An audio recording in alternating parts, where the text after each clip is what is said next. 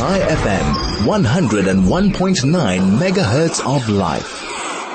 We're looking at what role is the Johannesburg Metro Police Department playing in the collection of rates and taxes during roadblocks, which were initiated last week. Joining us on the line now, just to clarify a few uh, pointers regarding, uh, well, from the perspective of the police, is Xolani Fihla, spokesperson for the Johannesburg Metro Police Department. Xolani, thank you very much for joining us. Good afternoon to you and welcome. Uh, good afternoon uh, to you. Okay, so sorry you broke up there. Indeed, yeah. Thanks for joining us, Xolani, and uh, great to have you on board just to unpack the situation and just to shed some light as to precisely what this is all about in terms of roadblocks. Looking for those who haven't paid their rates and taxes. Let me begin by asking you. What procedure is followed at these roadblocks and what is the police's exact role regarding this activity? Uh, what I can say, our exact role at the roadblocks uh, hasn't changed. Uh, we just accommodating this initiative that has been brought by the city of uh, finding an, a way of connecting and bringing services closer to people uh, for uh, a convenient service, if I should say so. So our role as a Metro Police uh, change will stop the vehicle for either uh, unpaid outstanding traffic fines to check for driver or vehicle fees but at the same time, then the officer will explain to the motorist that at that roadblock, they have an option of inquiring or even settling their bills. And if the motorist does agree, then they'll be handed over to uh, colleagues from the, the, revenue team of the city. Then they'll take that process through uh, checking for those uh, uh, rates and taxes, and also uh, finding ways on how to pay for one, or either registering on the online services as well. Well, Xolani, I just want to clarify if I heard you correctly. Sorry, the line is a bit scratchy, but if I heard you correctly, the motorist is besides being checked to, you know, for, from a, from a transport, from a, a motor vehicle point of, point of view and license and vehicle license, etc.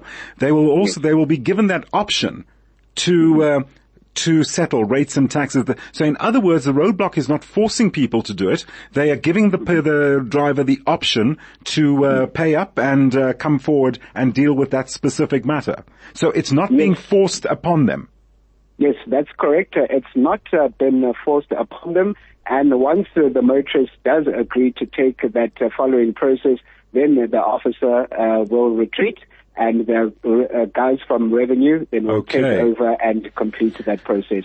I'm glad you clarified that because I'm reading a report here. I won't, I won't quote the, the source at this day, but the report is saying that residents were caught up in roadblocks were either made to pay their debt or sign an acknowledgement of debt. What is your response to that?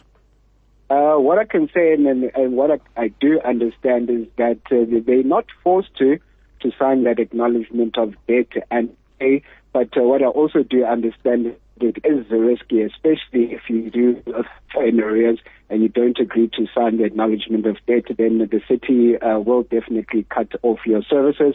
But uh, what I do understand is that you're not forced to pay at the roadblocks. Okay, so does this mean then that uh, Johannesburg citizens must now move around with their utility bill statements? Uh, not necessarily, because uh, if you are carrying your driving license, then our guys uh, from uh, revenue can uh, check uh, your your status using your, your, ID number. But that's also from from you as the motorist and the resident of the city of Johannesburg. Okay. Well, Xolani, I just want to run something by you. I had a guest uh, on air earlier on, a legal advisor from a uh, legal firm, who actually declared that this whole process, to begin with, is illegal in terms of it doesn't suit the purpose of roadblocks. Roadblocks are there for a specific purpose and function. What is your response to that?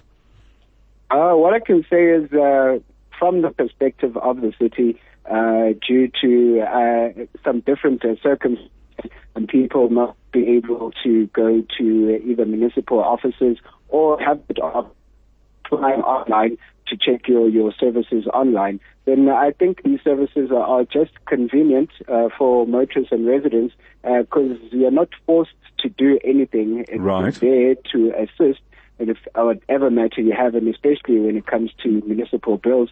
But uh, when it comes to the JMPD, our function uh, doesn't stop. We're just uh, offering that space for our colleagues in the city to render these services.